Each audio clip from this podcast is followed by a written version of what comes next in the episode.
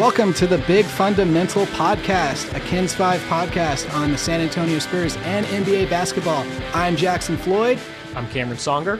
And we're going to talk about the San Antonio Spurs uh, going into the offseason here. How did we get here? Let's take a look at that first and foremost. Uh, disappointing game seven, I would say. What happened there? You want to break it down for us? Yeah, so the Spurs, I think you can forget they were the seventh seed, and it's an accomplishment to get to a seventh game as the seventh seed. I mean, even that, that whole first round, uh, just two series even went to a sixth game. The Spurs were the only team to force a game seven uh, as the lower seed. It was all chalk in the first round. The, the, the higher seeds all won. Uh, the Spurs, I think the fans could maybe look at a couple games, a couple things, and said this shouldn't have even gone to a seventh game. We should have had this wrapped up already in six. Uh, instead, it went to a seventh game. Neither team really played well in that seventh game. Uh, home court played a big role. Nikola Jokic, the best player on the floor, played a big role. Uh, and, and what it comes down to is there's about 30 seconds left. The Spurs are down four. Take a maybe not the greatest shot. Uh, gets blocked. Nuggets recover it. There's about a two or three second difference between the shot clock and game clock. You need to foul. They're down four if you really want to extend the game. The Spurs didn't. They let it. They let it play out, and Nuggets basically ran out the clock. Um, Coach Popovich, it looked like he was calling for the foul. He was on the floor. Best case scenario, the Nuggets missed both, both free throws, and it's still a four point game with maybe 20 seconds left.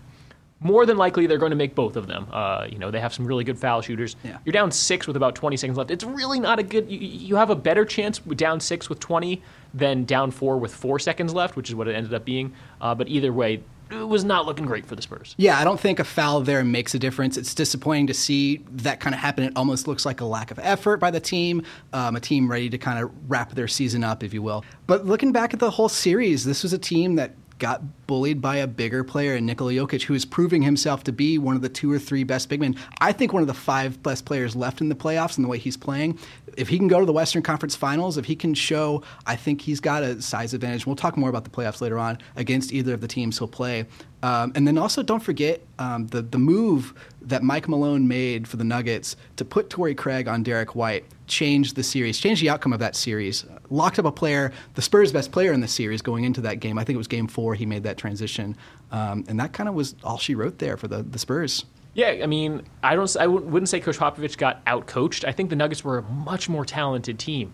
Um, the, Spurs obviously really missed uh, one extra really talented body in Dejounte Murray uh, throughout the whole season. Uh, but Derrick White had that, that big coming out party, what, 30 plus points uh, on the national stage. This is a guy who was picked at the end of the first round. Started his college career at a D2 school. Uh, he really, I mean, that's almost the definition of coming out of nowhere. Uh, even though you know Spurs fans knew who he was, and he'd had had some big games for us over the course of a season plus. It, it's tough. You, you look at most of these playoff series end up coming down to superstars, super duper stars, top flight guys, and and Jokic was the best guy on the floor. Uh, for the length of the series, the Spurs don't really have an answer for him. He's one of just a couple of guys who you look at it and say, "Man, what do you do with that?" I mean, it's a short list. LeBron, who's obviously not in this year's playoffs, Giannis, Harden, Curry, Durant. That's about it. Everybody else sort of looks like something else you've seen.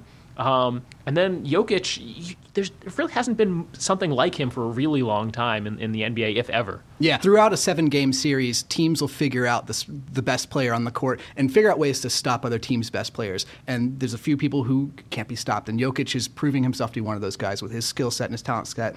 Uh, disappointing into the playoffs, but let's look full court here. Let's take an entire picture of the season. Cameron, do you have a tweet-length summary of the Spurs 2019 season? Yeah, I would just say a few things just sort of went the wrong way. Uh, you start with that Dejounte Murray injury in the preseason, and you go all the way to the last day of the regular season when uh, a lot of things were still up in the air. The Spurs entering that last game, and remember, usually the last half week, week of the season, things are pretty much set, especially for the playoff teams, especially for a team like the Spurs, who are not used to uh, entering that last game the, the, way they schedule it. Most teams, almost every team plays on the last day of the season.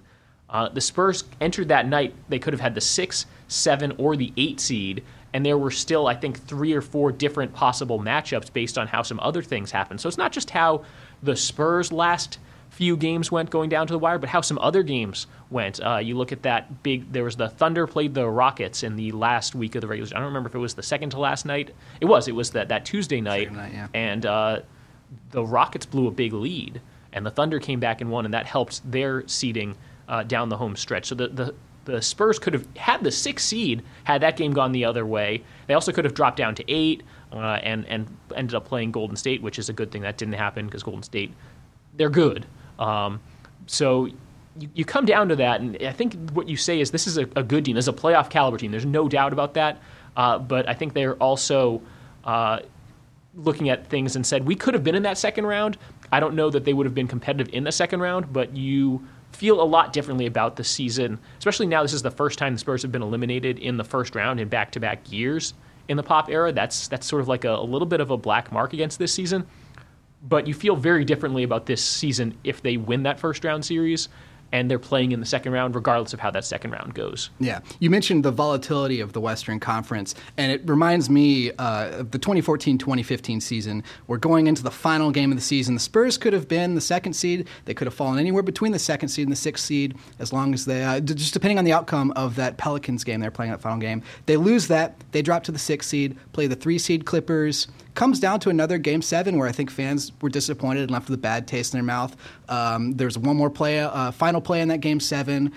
Clock starts running a little early, maybe. So if you ask Spurs fans, they'd say that. Clippers fans would argue otherwise. Um, but that's just the way it goes. Um, but you know, that's 21 straight consecutive playoff uh, appearances for the team. That's really impressive. Uh, in my mind, like you said, I don't think it could be uh, seen as disappointment. If I was going to sum it up in a tweet, I think I'd uh, steal a line from Arrested Development and say, We stirred the pot, but can the team get a stew going? Uh, so many new faces on this roster. And to keep up with the food metaphor, I guess new ingredients to the Spurs recipe. And we'll just see the full dish on display next season and the outcome of that. Uh, as you mentioned, Dejounte Murray missed this season. I think he comes back, he becomes an immediate contributor to this team, especially on the defensive end, where we've seen him shine. And that was kind of a weak spot for the Spurs. There was a stretch this season when you saw the near full potential of this team they were cruising. Derek White came out of nowhere, as you said, and proved himself to be someone who can help this team out. Uh, I think they're a contender, possibly continuing this playoffs, um, continuing their playoff run next year, um, just based on this roster. But that brings us to the offseason here and uh, what we know about it. So let's talk a little corporate knowledge. I think first and foremost, they're taking care of Coach Gregg Popovich right out of the gate here. Um, David Flores, KENS 5 reporter, uh, wrote an article a few weeks ago about how they're coming down on a three-year contract extension for Popovich. Do you think that's uh, a three-year contract he sees the extent of, or does he leave earlier? I, I, I don't know. Um, coach Popovich is the Spurs guy. I don't see the, the Spurs going with any other coach as long as Coach Popovich is in the league, and I don't see Coach Popovich going to another team. Uh, so as long as Coach Pop wants to coach, and as long as he is uh, around, the Spurs will have him, and, and he will have the Spurs. Uh, three years, though, takes him to the uh, 2021 2022 season. Uh, what we know about Coach Popovich's other commitments, he's committed to coaching Team USA in the World Championships this summer and through the Olympics next summer. Um, it would be a little weird to me as a coach if you say, my last thing is the Olympics, and it's the only time he's ever going to coach the Olympics, and then he would say, that's it, peace out, you know, ride off into the sunset, presumably with a gold medal with Team USA. In some ways, it would be nice. I, it just doesn't seem right as from the mindset of those Olympic guys and the competitiveness that we know Coach Popovich has. I see him coming back uh, at least for that season, the 2020 2021 season.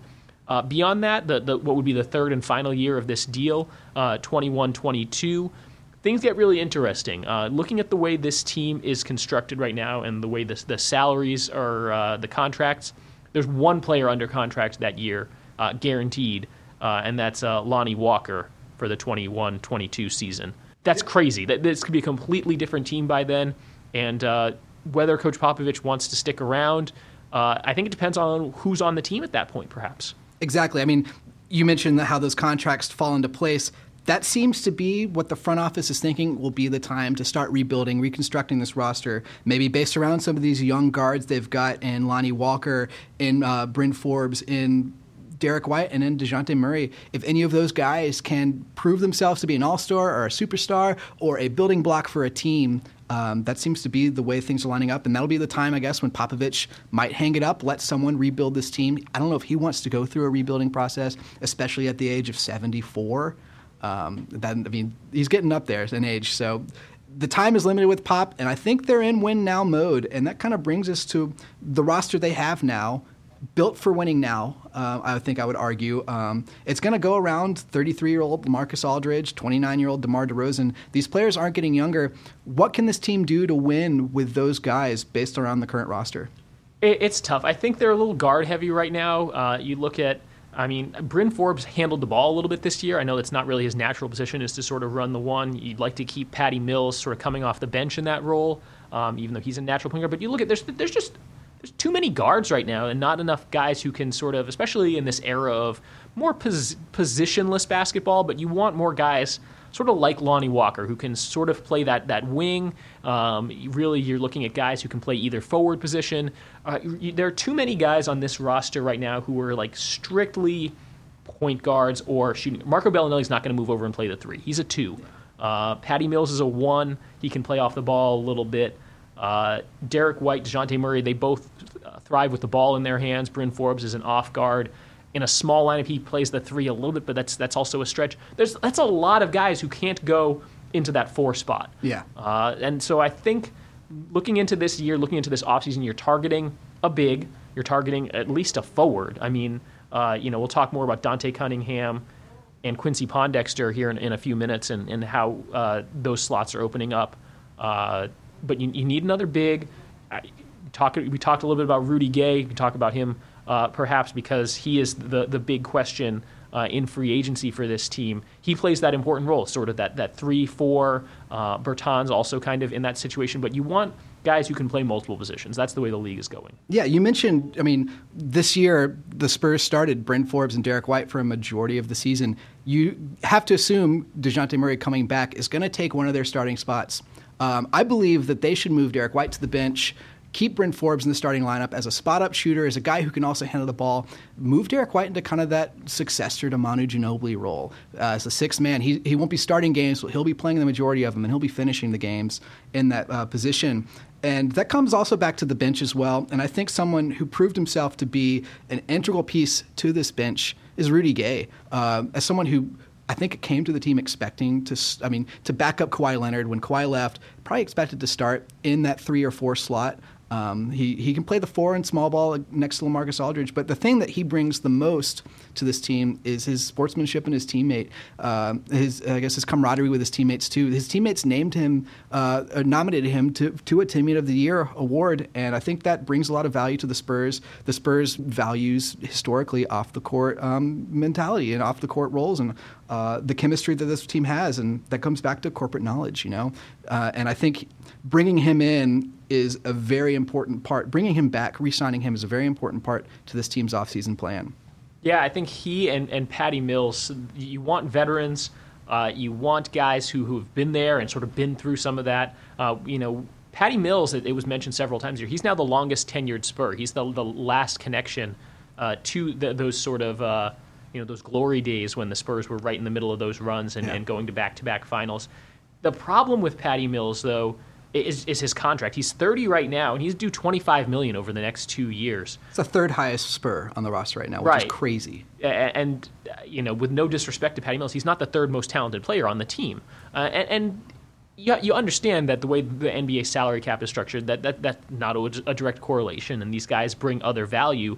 Uh, but the team paid 30-year-old Patty Mills 11.5 million this year, and a 32-year-old Rudy Gay just over 10 million ideally you want those numbers to come down a little bit so you can start you're not you're not necessarily going to be bringing in a third superstar maybe not a guy who's DeMar or LaMarcus's caliber but you need a third really good player and and that was sort of the difference between the Spurs and some of the teams at the top of the playoffs the teams who are still playing this year uh, you look you look up and down those rosters and there's just there's just more talent I mean guys like a Khris Middleton, George Hill, Eric Bledsoe on Milwaukee. They they just clinched into the uh, the Eastern Conference Finals. Um, what the the Rockets have with Eric Gordon is sort of that third option. Uh, I, I, was thinking about this earlier. What would any team that's still playing in the playoffs trade their top two for the Spurs' mm. top two? And I, I, think the answer is no. Uh, of of let's say the Spurs had gone into the next round, they would have been in this round of the playoffs with sort of the weakest top two of any team still playing. And and you know, for as important as depth is and corporate knowledge and team camaraderie, at this point in the playoffs, when you're competing for a championship, it's about the star power, and, and the Spurs need just a little bit more. That's a really interesting hypothetical, and I have to agree that I don't think any of these teams trade their top two for DeMar and LaMarcus, uh, especially because this was a season where the Spurs zigged while everyone else was zagging, and they're two mid-range, long two players that don't really fit into any of these kind of situations or kind of scenarios that these teams are trying to, to play out of, where they're driving, they're shooting the threes, they're playing quick tempo basketball. That's not these guys, um, and I think the Spurs have found success with the long two, building a team around these two guys, playing the mid range, slowing it down because they have the bench depth. When those guys aren't on the court, Spurs are taking a lot of three pointers, and uh, they were the best at doing that in the league when they took threes. Um, so I think that's really important. Um, there's a few faces who could be leaving. We, we, we're going to talk about who could be coming in, but before we do that, let's talk about the free agents that the Spurs have. We talked Rudy Gay. You've mentioned Dante Cunningham and Quincy, Quincy Pondexter. Chimezie Metu, rookie this year. Um, he's at the uh, he's at the point where the Spurs could bring him back. Um, I'm not sure about that. And then, of course, we already saw Donatas Motiejunas head back to Europe after his contract was up. That was expected. Do you think Pondexter or Cunningham are players that the Spurs bring back? I was surprised that the Spurs signed them in the first place. Uh, you know, last summer, it, it seemed like it, the kind of it was more of a chemistry thing. It seemed like a kind of a, a you know a off court thing, more like how can you help these young guys sort of come along? Because what we saw from them on the court really wasn't a lot. Uh, the Spurs paid almost $20 million this year combined to Pau Gasol, Quincy Pondexter, and Dante Cunningham. $20 million for those three guys, and they produced uh, a combined less than four win shares. And you can criticize that advanced metric as much as you want. Davis Bertans had a win share of 4.0. So Davis Bertans was, by one metric, more valuable than those three guys. They paid Davis Bertans seven million dollars. Yeah, I mean, it seems like Quincy Pondexter and Dante Cunningham couldn't find a place in this rotation. Uh, you saw them playing a lot in garbage time and garbage minutes. I think there was some value to uh, Dante Cunningham's defense at times. Uh, but he was never the guy the Spurs could call on to be a lockdown defender or to, to play significant minutes or a significant role in this team. Um, and I'd like to see more minutes go to people like Davis Bertans. And then uh, if there's anyone the Spurs could bring in so we've talked a little bit about free agents. Let's talk about another contract that is a big question here for the Spurs, and that's DeMar DeRozan. I mean, he is here for the 2019-2020 season, and then he has a player option of almost 28 million to stay for the 2020-2021 season. This could be the last season with DeMar. Do you think he stays or do you think he goes? DeMar is a really interesting player uh, for the Spurs. He turns 30 this summer. He's a guy who initially came into the league – uh, a lot of athleticism. That was sort of his game. He's developed impeccable foot- footwork. He's really an expert uh, in the mid range and, and a valuable player. Um, whether he's a top tier guy on a championship team, I, I don't know. I think that question uh, depended on some other things in Toronto and then obviously here. Uh, he wasn't happy about being traded from Toronto. He spent his whole career there. He wanted to stay there. Uh, he didn't choose San Antonio. San Antonio kind of chose him. So whether he wants to stay in San Antonio long term and whether the Spurs will want to pay him beyond his age 31 season uh, is a really interesting question. The Spurs, like you said before, they're in win now mode, but what mode they'll be in in another year uh, is a really that's something. And could they potentially look at trading him, uh, moving him, and getting something in return?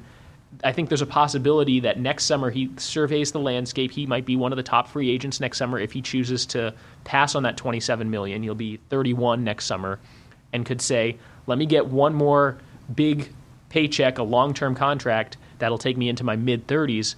And I think the Spurs front office is smart enough to not necessarily pay uh, uh, you know, we, we've seen some of these disaster contracts now with guys like John Wall. Uh, Russell Westbrook is, is looking like one of those now.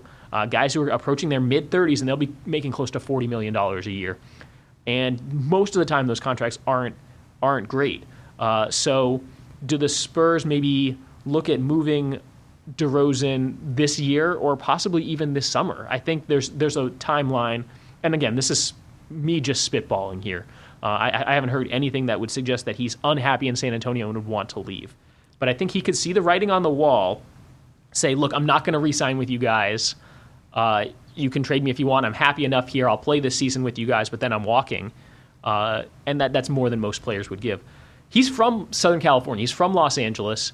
Uh, and who's looking to sign players right now? Uh, the Clippers and the Lakers are both looking to, to pick up guys Uh, the Lakers have been tied to a lot of the big name free agents, but I think there's a chance they, they miss on a, a lot of those.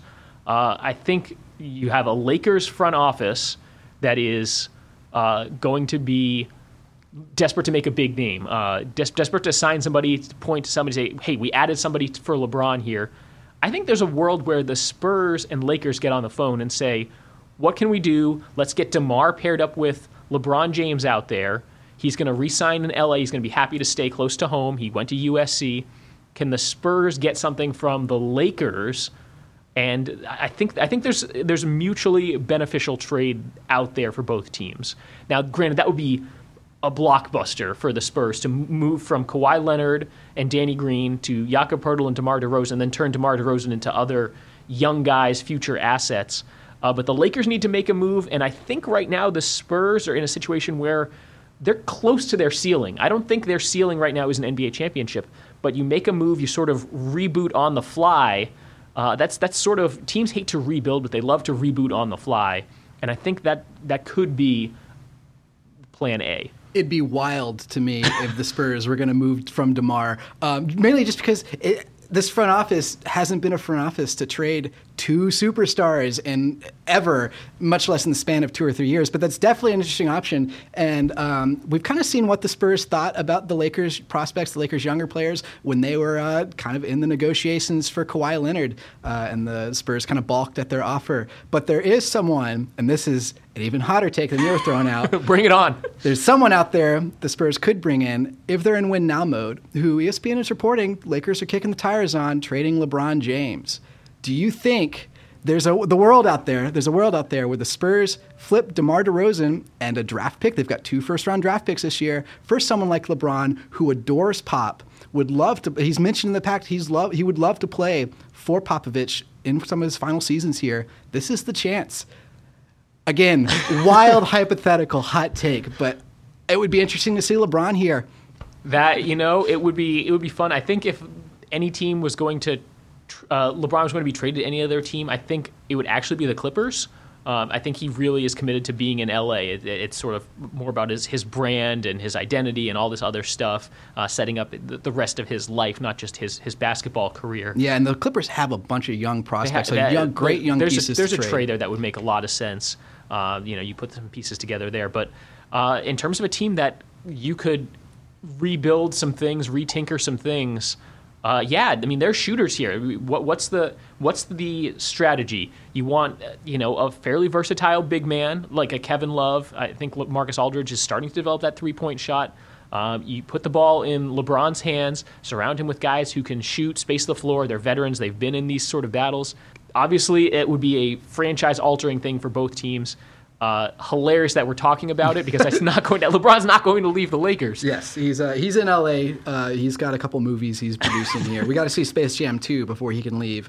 Um, but yeah, I mean, we've mentioned um, you know kind of putting a five next to Le- LaMarcus Aldridge. Is there anyone in this free agent market that you see the Spurs spending the money on to bring in? Yeah, uh, two names that jumped out to me. Uh, the, the Spurs need a, big and and prefer preferably a guy who can space the floor a little bit. That, that, that sort of stretch five because Lamarcus has he's really good in the low block. You want to if you can create space for him in the low block where he can work out to the mid post, even out to the elbow. That's fantastic. What you want is a, is a, a center who can move out, float out to the corners, and other teams can uh, respect that. Uh, two centers who will be free agents this year: Marc Gasol, who has a player option, uh, and Brook Lopez, who's uh, I believe unrestricted. Marc Gasol is not going to leave Toronto. He has that player option. He's 34 or 35 years old, and that's a pretty fat player option. It's 22 plus million, uh, at least, I think, because that was the contract he would have signed with with Memphis. Uh, so he's not going to get that much on the open market, and he's probably not going to get a long term deal at, with wh- where he's at. So he's probably staying in Toronto. Brook Lopez would be a really interesting guy the Spurs could go after. They'll have some of that cap space. Uh, you know, you're looking at what's going to be open for the Spurs uh, if they can bring back Rudy Gay, it's hopefully for a little bit less than what he was at this year, which is about 10 million. Uh, you had the Dante Cunningham and Quincy Pondexter slots, which are combined about 5 million, and then you could free up some other space, but it's really not much. So uh, right now, the Spurs probably need to make a couple more moves. It depends on how much some of these guys are asking for, and I think Brook Lopez, with what he's doing this year in Milwaukee, has proved that he's deserving of a pretty big contract. So maybe the answer for that five, and we can talk about it a little bit more in the draft, uh, might be trying to find a, a, a big man, a young big man who's maybe a little bit more ready, and that's that's you know you're, you're, asking for a very specific kind of guy in that situation. Yeah, I love what uh, Spurs family member Coach Budenholzer has done with Brook Lopez up there in Milwaukee, and he's proven to be kind of. I think I would argue the piece that pushed them from a three seed, four seed to a one seed, being able to space the floor, make that room for Giannis there in the paint, uh, and his three ball has improved tremendously. I, I, agree. I think the the goal here is to find someone to keep Lamarcus Aldridge out of that five spot as much as we can, ideally, I mean, playing him in the five and going small is the way the NBA is working right now. But if we keep zigging against that strategy, I don't think Lamarcus, and we saw this in the playoffs, is a great five defender. He's not a good. Uh, he can't match up against someone like Jokic, um, Marcus Cousins when he's healthy, Anthony Davis. These players who will bully him in the paint, and that's been kind of a that was the downfall in the playoffs this year. Finding someone with that size who can match up I, someone against someone like Jokic, who I think is going to be a dangerous player the Spurs have will have to face to get through the Western Conference uh, in the years coming. Can I wait? Can I introduce? Uh, you, you, talked about uh, zigging when everybody else is zagging. If if we're really going to lean into that, we're talking about crazy hypotheticals in this podcast a little bit. This is big and fun. Uh, two more free agents who everyone's forgetting about. Uh, Dwight Howard would be a free agent this summer. If you want to talk about, uh, you know, putting a, a five next to uh, Lamarcus, and Carmelo Anthony is also a free agent. so you could really build a, a, really interesting team of guys who are who've been been the guy who are now coming together and being not the guy, and sort of uh, eschewing the uh, that the three point shot. Uh, Carmelo can make it, and we've seen him be absolutely fantastic as a spot up shooter with Team USA. I I would love to see this, the Spurs build a team of just you know all stars from like 2009, 2010, uh, and see if they can all kind of come together.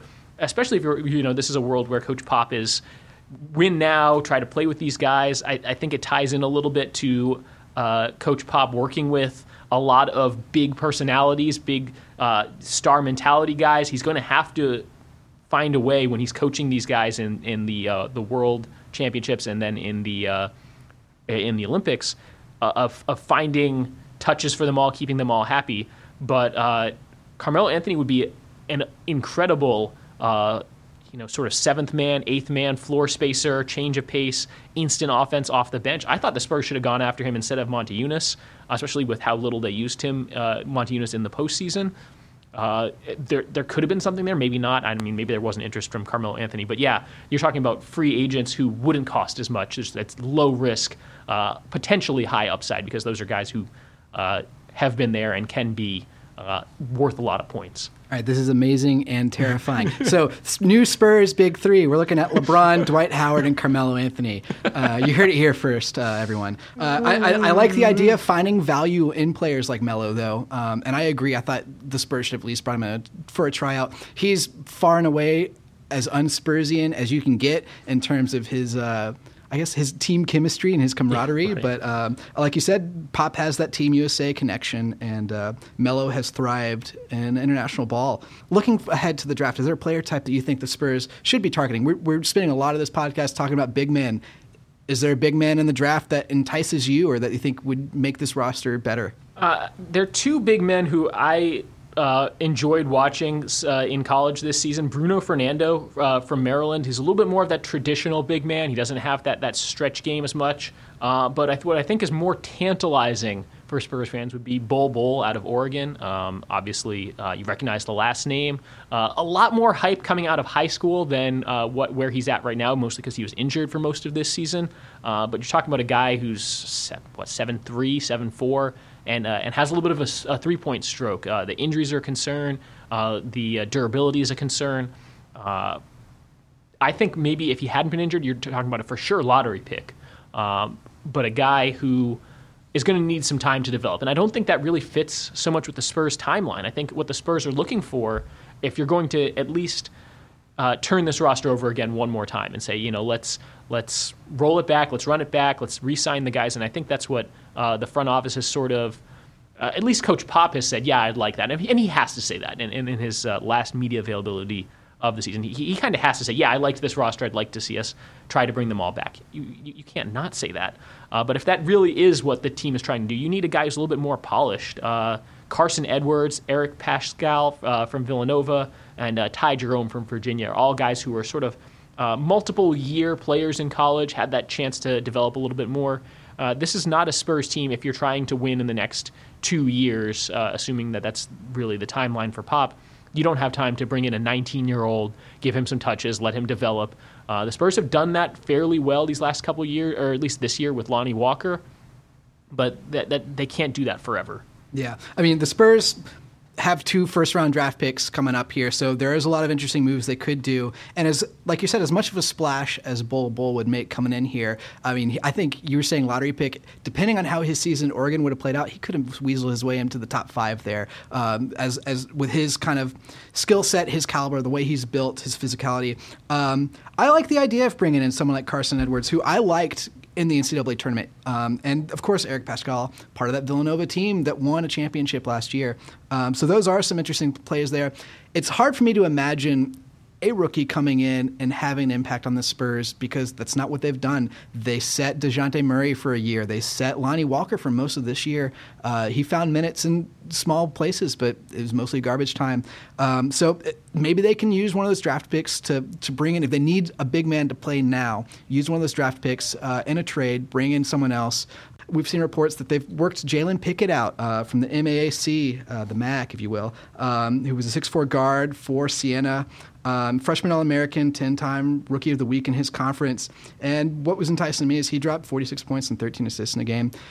It was a triple overtime game, if you will, but he scored. He was um, he was 35% behind the arc uh, this year, so that's a shooter again, we're not looking for guards, but they've brought him in for a workout. And of course, um, Spurs are one of the best at scouting internationally. Uh, European sports site Sportando spotted RC Buford in Europe scouting the Croatian forward Luka Samanic, 19 year old Two, six foot eleven, 250 pound forward, uh, was a deadly three point shooter in the European League, shot nearly 40 percent interesting fact, would be one of the first guys born in the year 2000 to be drafted in the uh, the league, which is made, crazy. Made me feel old.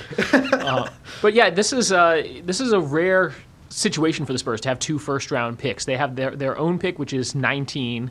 And uh, the Raptors pick, which will fall in the mid to late 20s, uh, depending on a couple other things, I think.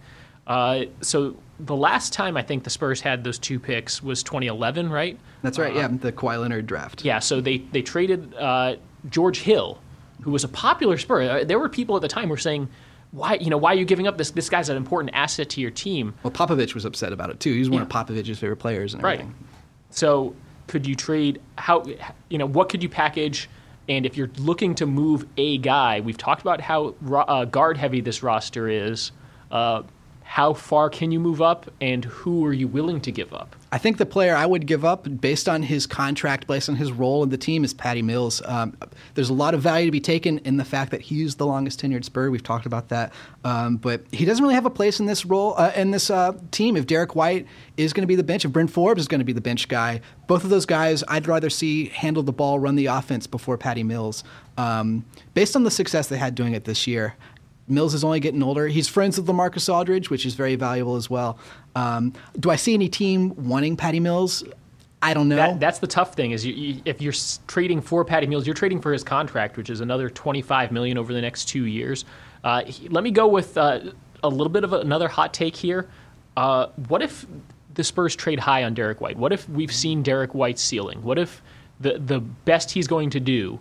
And I'm not saying this is necessarily true is that you know whatever 32 36 point game in game one. What if that's the most he can give you? What if he, he, he's basically maxed out? Um, you know there's there are always problems in the scouting process both coming out of high school and coming out of college. But he, you're looking at a guy who didn't have d1 interest coming out of high school and fell to the bottom of the first round in a draft that wasn't particularly crazy the Spurs might have developed him to as as great as he's going to be. And you think of him as he's a young guy. He's already 24. Where you're looking at some guys who are 24. I mean, the the really elite guys. Jayson Tatum's going to be on his second contract when he's 24.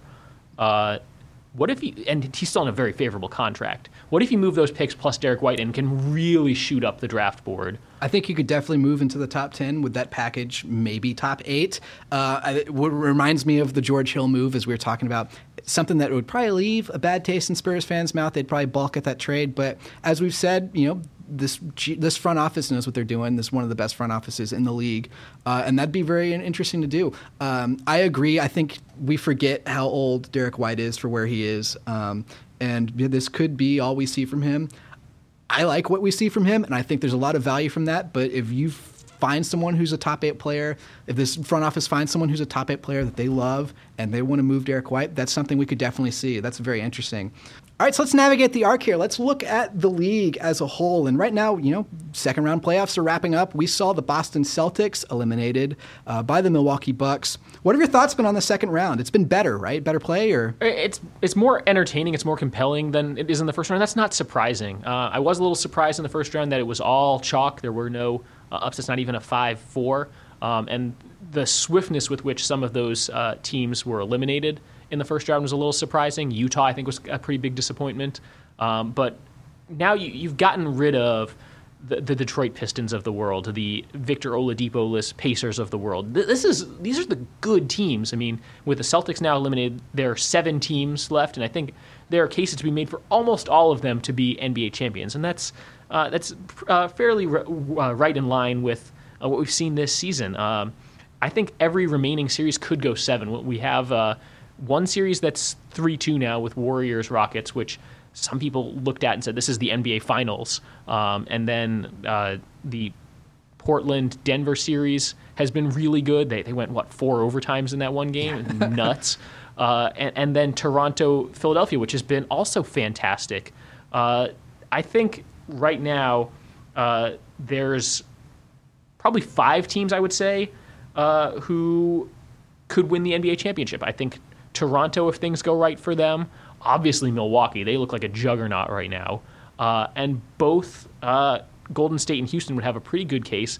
Denver is a little bit tougher to say, and I don't think Portland really has the guys. And I don't think Philadelphia has really figured things out. I don't think there's really a precedent for a team basically coming together at the trade deadline and, and winning a championship. So I think there are four teams uh, that have uh, a real legitimate chance to win the NBA championship, which is so much better than where the league has been in the last few years. I mean, with the exception of last year, it's felt like the last few years have been it's a foregone conclusion. It's Cavs and it's Warriors, and those are the two teams. Rockets started to come together last year. There's maybe been some other times. Uh, you know, the Celtics last year kind of came together, but then everybody got hurt.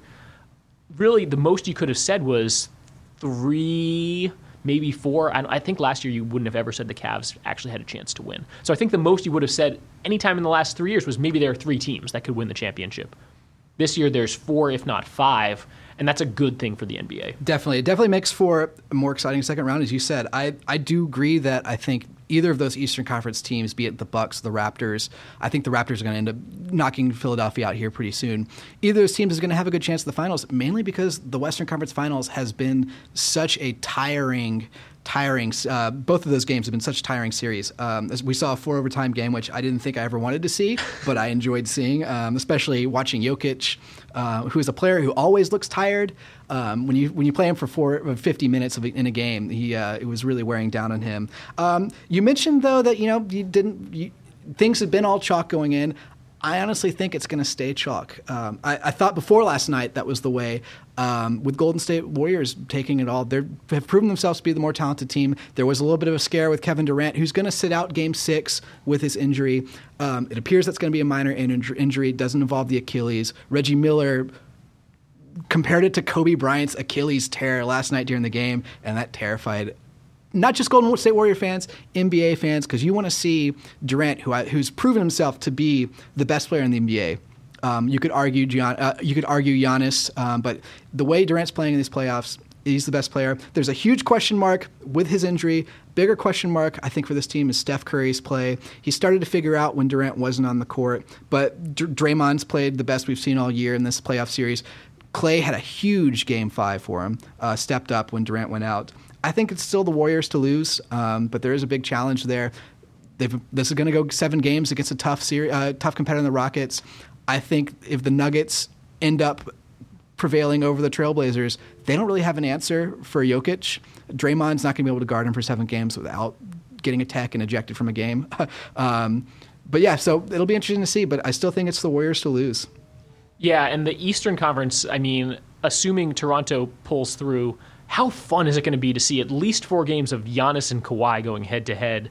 Uh, that is just going to be incredible. And I, I know uh, that stings a little bit for Spurs fans to hear. Uh, Giannis is he's a jump shot away from being one of the most scary basketball players in the history of the NBA, and he is basically already there without a jump shot. Yeah. Uh, and I mean, I feel like the Bucks. They, that's been that's been a series where the games have been on a little early here Central Time. Uh, in particular, last night you kind of just it kind of just happened and like oh the Bucks won by like 20 or whatever. They're really good. They had the best record in the NBA. They're uh, top three in both offensive and defensive efficiency they're nuts. They're a really good team. That you look at some of the depth they have. Uh, you know, people coming into the playoffs were a little worried about. Oh, they don't have Malcolm Brogdon. He's not fully healthy. That's he's like their sixth or seventh best guy. Yeah, and I mean, not it can't be understated too that coach, coach, Bud might be the best coach left in these playoffs. Uh, he's proven himself. He's one of the coach of the year. He's done amazing things for that uh, for that team. It's funny to say that you know people have been talking about this Golden State Warriors Houston Rockets matchup as this is the NBA Finals, but I think next next next I think next round if we get the Kawhi get the Giannis matchup, that could be the one that we look back and say, oh, that was the round that decided the finals. I, think it depends on what ends up happening in the Western Conference Finals. You talked about fatigue a little bit and, and sort of the grind. I think it can't be understated how important it is. The Clippers they they, they forced the Warriors into into a sixth game. They uh, that series they lost to Marcus Cousins, uh, which is huge. Uh, for for the Warriors, and especially, I'm not sure how well he could guard Jokic, but he could at least body with him and, and, and play with him a little bit. Um, so yeah, there's we could be looking at both of these uh, uh, conference finals games or f- conference final series going seven, which is what happened last year, and it was awesome. And then we got to the NBA finals, and the Warriors still looked pretty fresh. So. Yeah. We'll see. That, that, that's a different Warriors team. This is a different Warriors team than last year, and they're, they're they don't have much of a bench. Nobody has much of a bench except uh, the teams out east. Yeah, uh, I mean, yeah, they're one more player from. They're already at a seven-man rotation. One more player out of that rotation, be it by an injury or by poor playman, uh, playing, that's going to be a very shallow team. And uh, you saw that last night when Durant went out. They ran five. You know, that's what they have. Um, if Iguodala wears out, if Draymond has to miss a game um, because of an ejection or he gets in foul trouble, that's bad for them. And I think an Eastern Conference team like the Bucks or Raptors, Raptors could take advantage of that. Is there anything in the league right now that's driving you batty? yeah, uh, I would say it's cooled down since the first few games, uh, especially in the, the Golden State Houston series, which has kind of gotten the lion's share of the national media attention. You have two of the last three MVPs with Curry and Harden. Uh, and there's sort of this culture of who me? I, that's not that's not a foul on me. What are you? T-? And it, it, it gets old really fast when it's six or seven games of it. And uh, the the national media I think got suckered into it a little bit. Um, especially in the first few games, was that a foul on Harden? And that's it's his game, you know. That's is always about drawing fouls. And then you also bring in Chris Paul into that equation, where that's sort of what he's been known for. Draymond Green is that kind of guy. It, it, turns into just this this culture. What it reminds me of is growing up as a kid. Uh, I played in a, in a rec basketball league where you know the parents are coaches and you know they, they coach their kids and things that a parent does can sort of rub off on players and can rub off on a team.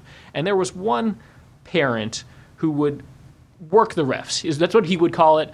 Other people would say he was just complaining too much. And his kid, you know, the kid, the kid takes after his dad and then you play on a team with him, and suddenly you find yourself doing it too. That's just sort of the culture that's around the team.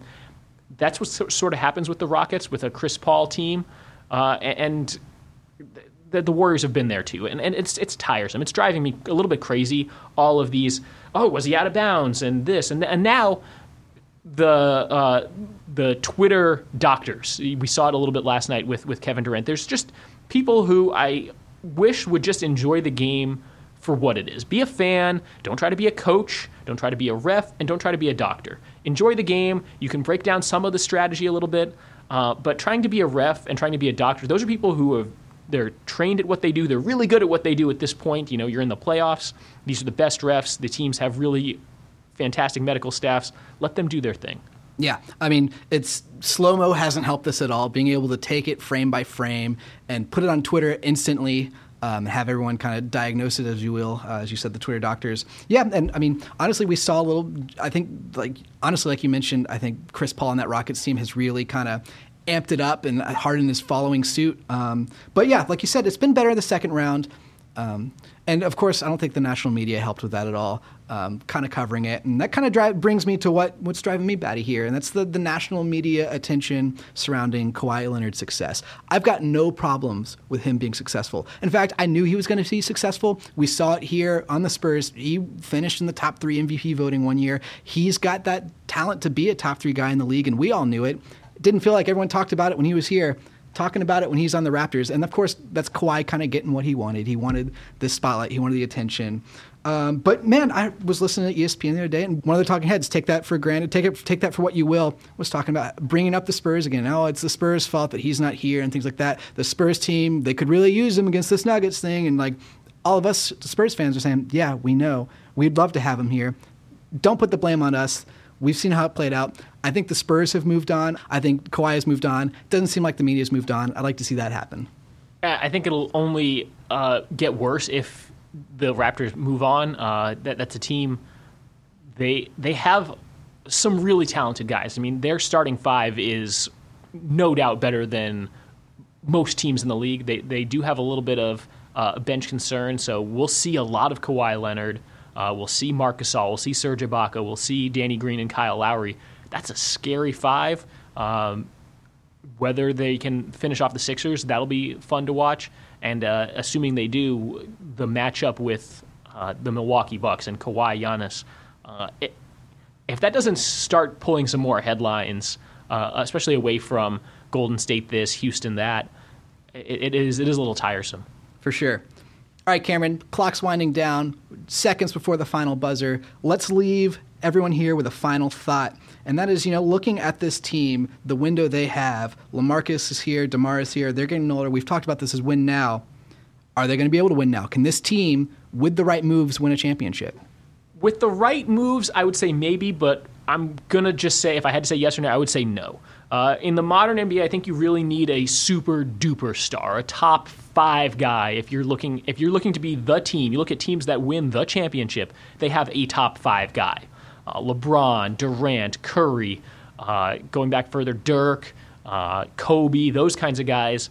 They're top five guys, and LaMarcus and DeMar are fantastic, but they're not top five guys in the NBA right now, and they're trending the wrong way. They're trending downward. They're just older. That's how it goes.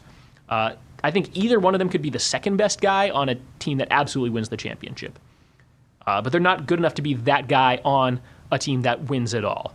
Uh, there are also fundament- fundamental questions about this team's makeup, the, the deep shooting and the wing defense in particular. I think that'll just improve, I think, as the guys play together. Some of these young guys develop, and you get Dejounte Murray back. Again, second team all defense last year.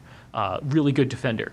Uh, you don't see those kinds of problems, though, those really kind of modern important things that are just so glaring on uh, championship teams. I think it also used to be the saying that uh, jump shooting team can't win a title. I think that's sort of been flipped on its head that uh, you have to make jump shots to win a title. And the Spurs' two best guys are not three point jump shooters.